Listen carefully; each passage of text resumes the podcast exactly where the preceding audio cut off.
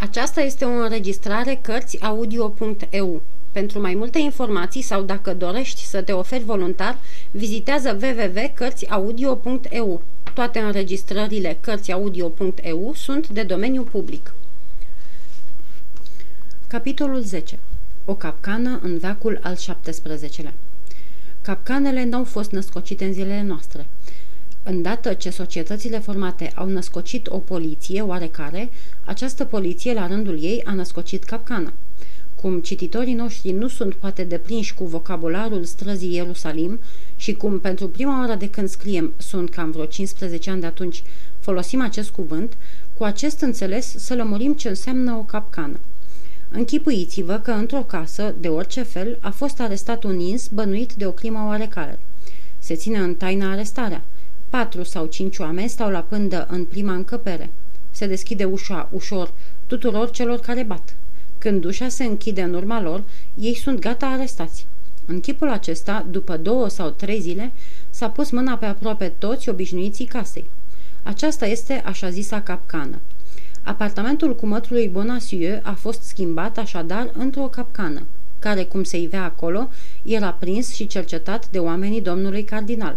Se înțelege de la sine că, mulțumită drumului ce ducea numai la etajul întâi, unde locuia D'Artagnan, cei care veneau la el erau scutiți de aceste cercetări. De alminteri, nici nu veneau la el decât cei trei muschetari. Își începuseră iscodeala, fiecare în altă parte, dar niciunul nu găsise, nici nu descoperise nimic. Atos mersese chiar până acolo, încât îi pusese câteva întrebări domnului de Treville, ceea ce, având în vedere muțenia prea cinstitului muschetar, îl miră grozav pe capitan. Domnul de Treville nu știa nimic, în afară doar că ultima dată când văzuse pe cardinal, pe rege și pe regină, cardinalul era grozav de încruntat, regele grozav de tulburat, iar ochii roșii ai reginei mărturiseau că nu dormise peste noapte și că plânsese dar această din urmă împrejurare nu-l mirase îndeosebi, deoarece regina, de când se măritase, veghea și plângea necontenit. Domnul de Treville îl îndemnă totuși pe Atos să fie gata oricând pentru a sluji pe rege și mai cu seamă pe regină, rugându-l să transmită acest îndemn și camarazilor săi. Cât privește pe D'Artagnan, el nu se mai mișca de acasă. Își schimbase camera în observator. De la ferestre îi vedea sosind pe cei care odată intrați nu mai ieșeau. Apoi, cum scosese bucăți de pardoseală și găurise parchetul, astfel încât numai tavanul îl mai despărțea de încăperea de jos, unde se luau interogatoriile, el auzea tot ce se petrecea între zbiri și împlicinați. După o migăloasă percheziție săvârșită chiar asupra celui arestat, interogatoriile erau mai întotdeauna astfel alcătuite. V-a înmânat ceva doamna Bonacieux pentru soțul ei sau pentru altcineva?" Va înmâna ceva domnul Bonacieux pentru soția sa sau pentru altcineva? Va făcut vreunul din ei vreo mărturisire prin viu grai? Dacă s-ar ști ceva, nu s-ar pune astfel de întrebări, își spuse în sinea lui D'Artagnan. Și ce-or fi vrând acum să știe? Dacă ducele de Buckingham e sau nu la Paris și dacă n-a avut sau nu o să aibă vreo întrevedere cu regina? D'Artagnan se opri însă asupra acestei bănuieli care, după tot ce auzise, nu părea lipsită de temei. În vremea aceasta, capcana nu slăbea o clipă, dar nici veghea lui D'Artagnan nu se lăsa mai prejos. A doua seară, după arestarea bietului Bonacieux, pe când Athos, despărțit de D'Artagnan, se ducea la domnul de Treville, pe când ornicul bătea nouă și pe când Planchet, care nu făcuse încă patul, voia să se apuce de treabă, se auziră bătăi în ușa din stradă. Îndată după aceea ușa se deschise și se închise la loc. Căzuse iarăși cineva în capcană. Repezindu-se spre locul de stupat, D'Artagnan se trânti cu burta la pământ și ascultă. Curând îi ajunseră la urechi țipete, apoi gemete pe care alții încercară să le înnăbușe. Nici pomeneală de interogatoriu. Drace, își zise D'Artagnan, parcă ar fi o femeie. O scotocesc, ea le ține la piept, o siluiesc ticăloșii. Deși prevăzător din fire, D'Artagnan abia se ținea să nu se amestece și el în ce se petrecea de desubt. Dar vă spun că sunt stăpâna casei domnilor. Vă spun că sunt doamna Bonacieux. Vă spun că sunt în slujba reginei, striga nefericita femeie. Doamna Bonacieux, murmură D'Artagnan, să fi dat norocul peste mine încât să găsesc eu ceea ce caută toată lumea? Pe dumneata te așteptam și noi, lămureau anchetatorii. Glasul era din ce în ce mai înnăbușit. Zarva dezlănțuită făcea să răsune toată lemnăria. Victima se împotrivea atât cât se poate împotrivi o femeie în luptă cu patru bărbați. Vă rog, domnilor, vă murmura vocea care nu mai scotea decât sunete răzlețe. Îi pun căluși la gură. Vor să o ridice cu forța, își zise D'Artagnan, sărind ca împuns de un arc.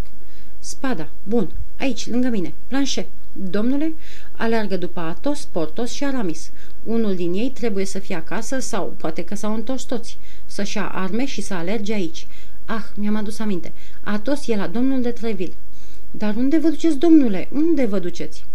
Eu sar pe fereastră ca să ajung mai repede, tu pune la loc pardoseala, mătură pe jos, ieși pe ușă și aleargă unde ți-am spus. Oh, domnule, domnule, au să vă omoare!" se tângui planșe. Taci din gură, nerodule!" îl mustră D'Artagnan și, agățându-se cu mâna de marginea ferestrei, își dădu drumul fără măcar să se zgârie, căci, din fericire, etajul nu era înalt. Apoi alergă să bată la ușă bodogănind. Mă prindeți voi pe mine în capcană, dar vai de pisicile care sar la asemenea șoarece. Abia răsunase ciocănașul sub mâna tânărului și zarva se potoli. Câțiva pași se apropiară, ușa se deschise și D'Artagnan, cu spada în mână, se repezi în apartamentul cumătrului Bonacieux, a cărui ușă se și închise în urma lui, împinsă fără îndoială de un arc. Și deodată, cei care mai locuiau în nefericita casă a lui Bonacieux ca și vecinii mai apropiați, auzi răzbierete groaznice, tropăituri, zdrângănii de spade și mobile aruncate de colo până colo. Apoi, după câteva clipe, cei ieșiți pe la ferestre ca să afle pricina gălăgiei, au putut vedea cum, prin ușa deschisă iarăși, patru bărbați îmbrăcați în negru nu numai că se depărtau, ci zburau ca niște corbi speriați, vânturându-și pe jos și pe la colțurile meselor penele aripilor, adică bucăți de pulpane și fâșii de pelerine.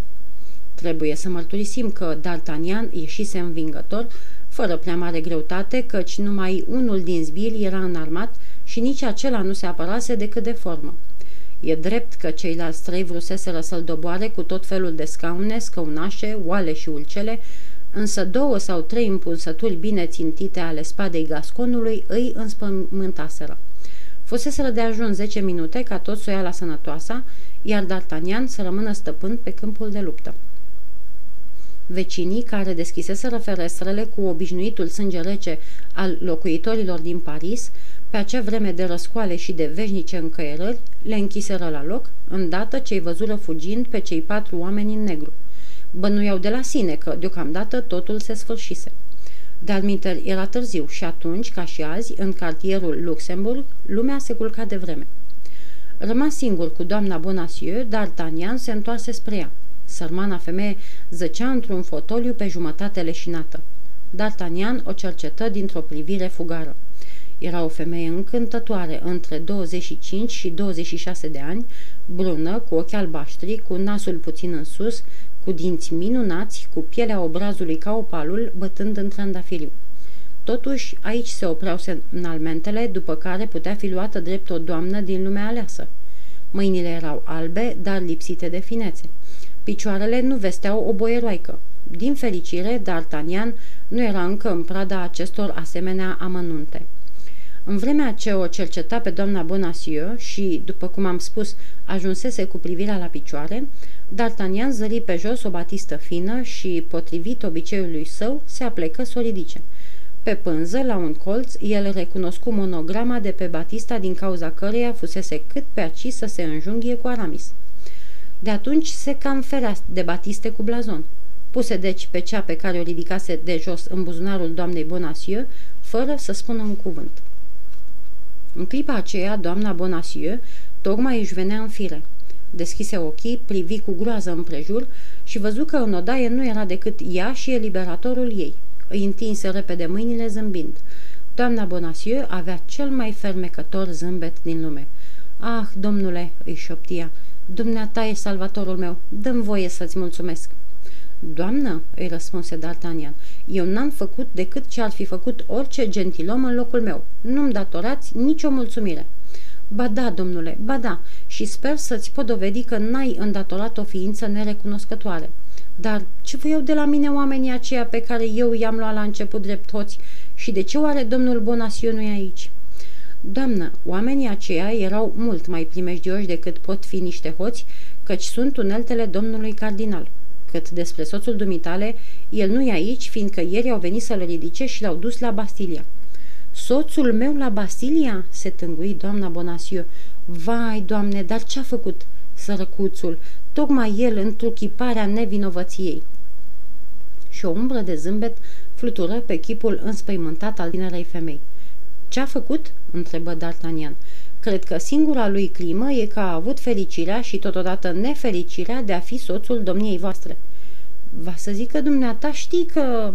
Știu că ați fost răpită, doamnă. Și de cine? Știi de cine? Dacă știi, spunem și mie, te rog. De un bat între 40 și 45 de ani, cu părul negru, oacheș la o tăietură la tâmpla stângă. Da, da, așa e, dar cum îl cheamă? A, numele lui. Vedeți, aceasta nu știu nici eu. Soțul meu știa că am fost răpită? A fost într-o scrisoare scrisă chiar de mâna celui care v-a răpit. O fi bănuind doar cauza răpirii? Întrebă îngrijorată doamna Bonasiu. Cred că o pune pe seama unei probleme politice. La început aveam îndoieli, dar acum și eu cred ca el. Va să zic că dragul de Bonasiu nu m-a bănuit nicio clipă? Ah, departe de el un asemenea gând, doamnă. Era atât de mândru de cumințenia și mai cu seama de dragostea dumneavoastră. A doua fluturare de zâmbet jucă la fel de ușor pe buzele trandafilii ale frumoasei femei. Dar, urmă D'Artagnan, cum de-ați putut fugi? M-au lăsat câteva clipe singure și, cum știam de azi dimineață ce e curăpirea mea, am sărit pe fereastră cu ajutorul cearșafurilor mele. Credeam că îmi găsesc bărbatul aici și am alergat într-un suflet, ca să vă pune sub protecția lui. O, nu, sărăcuțul de el, știam eu că nu în stare să mă apere, dar ar fi putut să ne facă ceva înlesniri și voiam să-i spun ce anume. O, aceasta nu-i taina mea, nu pot spune mai mult. De altfel, adăugă D'Artagnan, să-mi fie iertat, doamnă, că, deși numai soldat din gardă, eu vă spun, luați seama. De altfel, cred că nu ne găsim într-un loc tocmai potrivit pentru destăinuit. Zbirii pe care i-am fugărit se vor întoarce cu ajutoare. Dacă ne găsesc aici, suntem pierduți. Am dat de știre la trei din prietenii mei, dar nu știu dacă i-am găsit acasă.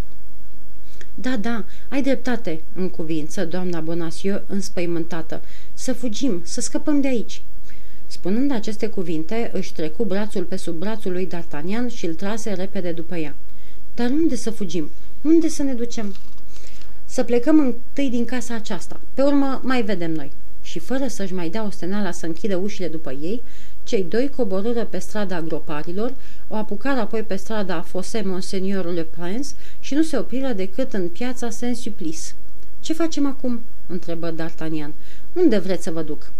Nu știu nici eu ce să vă răspund," mărturisi doamna Bonacieux. Aș fi vrut să-i dau de știre domnului Laport prin soțul meu, pentru că domnul de Laport să ne spună ce s-a petrecut la Louvre în ultimele trei zile și dacă nu-i vreo primejdie pentru mine să mă întorc acolo. Dar mă pot eu duce să vorbesc cu domnul Laport. Fără îndoială, dar vezi că tot e o piedică. Pe domnul Bonasiol cunoaște la Louvre și l-ar fi lăsat să treacă, în vreme ce pe dumneata nu te cunoaște și nu o să te lase să intri. Ei, aș, făcut D'Artagnan, trebuie să aveți la una din intrările Louvre-ului vreun portar care vă este devotat și care, datorită unui consemn, doamna Bonasiol îl privi țintă. Și dacă ți-aș încredința acest consemn, o să-l uiți după ce te vei folosi de el?" Cuvântul și cinstea mea de gentilom," spuse D'Artagnan cu un glas a cărui sinceritate nu s-ar fi putut pune la îndoială. Bine, te cred. Pari un tânăr cum se cade. De alminteri, norocul dumitale poate că atârnă tocmai de credința de care vei da dovadă. Voi face, fără niciun fel de făgăduieli și numai prin conștiință, tot ce îmi va fi cu putință pentru a sluji pe rege și a fi pe placul reginei, spuse D'Artagnan. Folosiți-vă deci de mine cum v-ați folosit de un prieten. Dar pe mine unde mă lași în vremea aceasta? N-aveți nicio prietenă pe unde domnul Laport ar putea veni să vă ia?" Nu, nu vreau să mă încred în nimeni. Stați o clipă," zise D'Artagnan. Suntem aproape de locuința lui Atos." Da, așa e." Cine e acest Atos?" E unul din prietenii mei." Dar dacă e acasă și mă vede?" Nu e acasă și voi lua cu mine cheia după ce veți intra la el în apartament." Dar dacă se întoarce?" Nu se va întoarce. De altfel, îi se va spune că am adus cu mine o femeie și că acea femeie se află la el." Dar dacă vom da de bănuit? Și ce vă pasă? Nu știe cine sunteți, apoi ne găsim într-o împrejurare care ne poate îngădui să trecem peste o anumită cuvință. Atunci să mergem la prietenul dumitale. Unde stă? La doi pași de aici, în strada Ferum. Să mergem. Amândoi își urmară drumul. Așa cum își închipuise D'Artagnan, Atos nu era acasă. Luă cheia care îi se încredința de obicei ca unui prieten al casei, urcă scara și o duse pe doamna Bonacieux în apartamentul pe care l-am descris. Sunteți aici ca la dumneavoastră acasă," îi spuse el. Așteptați puțin, închideți ușa pe dinăuntru și nu deschideți decât când veți auzi în ușă trei lovituri, uitați-vă, astfel, și bătut de trei ori, două lovituri destul de tari și apropiate una de cealaltă și o lovitură mai îndepărtată și mai ușoară. Bine, se învoi doamna Bonacieux, acum e rândul meu să-ți dau lămuriri. Ascult, te duci la poarta Louvre, dinspre strada Echel și întreb de Germain. Am înțeles, pe urmă, o să te întrebe ce dorești și atunci răspunde prin două cuvinte, Tour și Bruxelles. Va face îndată tot ce vei cere. Și ce trebuie să-i cer? Să se ducă să-l caute pe domnul de la port, aghiotantul reginei. Și după ce se va fi dus să-l caute și domnul de la port va fi venit, îl vei trimite la mine. Bine, dar unde și când vă voi mai vedea? Ții mult să mă mai vezi? Fără îndoială. Atunci lasă grija aceasta în seama mea și nu-ți pierde răbdarea. Am cuvântul dumneavoastră? Îl ai. D'Artagnan o salută pe doamna Bonacieux, aruncând asupra fermecătoarei și gingașei făpturi cea mai înflăcărată privire de care se simțea în stare. Și, în vreme ce cobora scara, auzi închizându-se ușa de două ori. Din câteva sărituri ajunse la Louvre. În clipa când intra pe poarta dinspre strada Eșel, se auzea bătând ora 10. Întâmplările pe care le-am povestit se perindaseră într-o jumătate de ceas. Apoi totul se petrecu așa cum socotise doamna Bonacieux. Când auzi consemnul, Germain se înclină adânc. După zece minute, la port se afla în camera portarului. În câteva cuvinte, D'Artagnan îi spuse cele întâmplate, destăinuindu-i și locul unde se găsea doamna Bonacieux. După ce întrebă de două ori adresa ca să nu dea greș, de la port plecă în fugă dar abia făcuse zece pași și se întoarse. Tinere, îi spuse lui D'Artagnan, îți dau un sfat. Care anume? S-ar putea să ai neplăceri după toate acestea. Credeți? Da, ai vreun prieten a cărui pendulă rămâne în urmă? Pentru ce?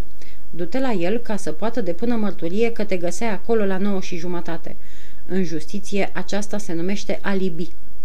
D'Artagnan găsi că sfatul e înțelept, își luă picioarele la spinare și se duse strâns la domnul de Treville dar în loc să treacă în salon unde se afla toată lumea, ceru să intre în cabinetul lui. Cum D'Artagnan era unul din obișnuiții casei, cererea nu întâmpină nicio piedică.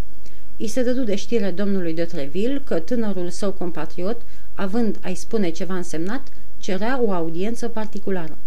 Cinci minute mai târziu, domnul de Treville îl întreba pe D'Artagnan cu ce putea fi de folos și cărui fapt se datora vizita lui la o asemenea oră târzie.